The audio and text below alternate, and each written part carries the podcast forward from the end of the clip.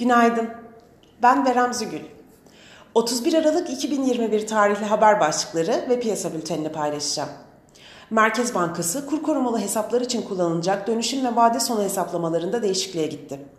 Türkiye'de günlük Covid-19 vaka sayısı 40 bine ulaştı. Putin, Biden görüşmesinin sonuçlarından memnun.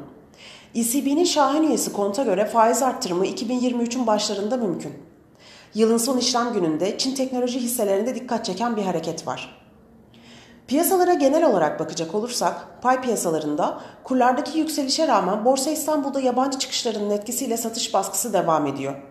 Merkez Bankası verilerine göre geçen hafta yabancılar Borsa İstanbul'da 570 milyon dolarlık net satış gerçekleştirirken 5 haftalık toplam çıkış 940 milyon dolar oldu. Bugün İngiltere ve Almanya piyasaları kapalı olacak. ABD vadeli endeksleri Borsa İstanbul kapanışına göre satıcılı seyrediyor. Asya borsalarında ise pozitif ağırlıklı bir seyir var. Teknik analiz verilerine bakacak olursak gün içinde 1809 ve altına gerileme trade amaçlı alım fırsatı, 1911 ve üzerine yükseliş ise satış fırsatı olarak takip edilebilir. Viyop tarafında ise gün içi long pozisyonlar için 2001, short pozisyonlar için 2125 seviyeleri zarar kes olarak izlenebilir.